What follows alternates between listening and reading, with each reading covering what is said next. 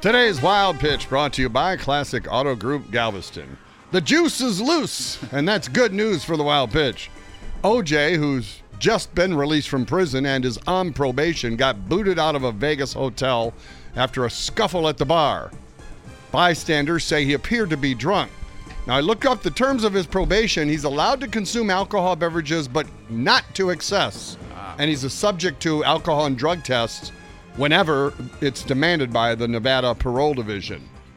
You know, maybe OJ should try to just lay low for a while. He's going to encounter two types of people the people that want to stir things up, they're called taunters, and then the autograph and photo seekers. And those people are known as losers. That's today's wild pitch.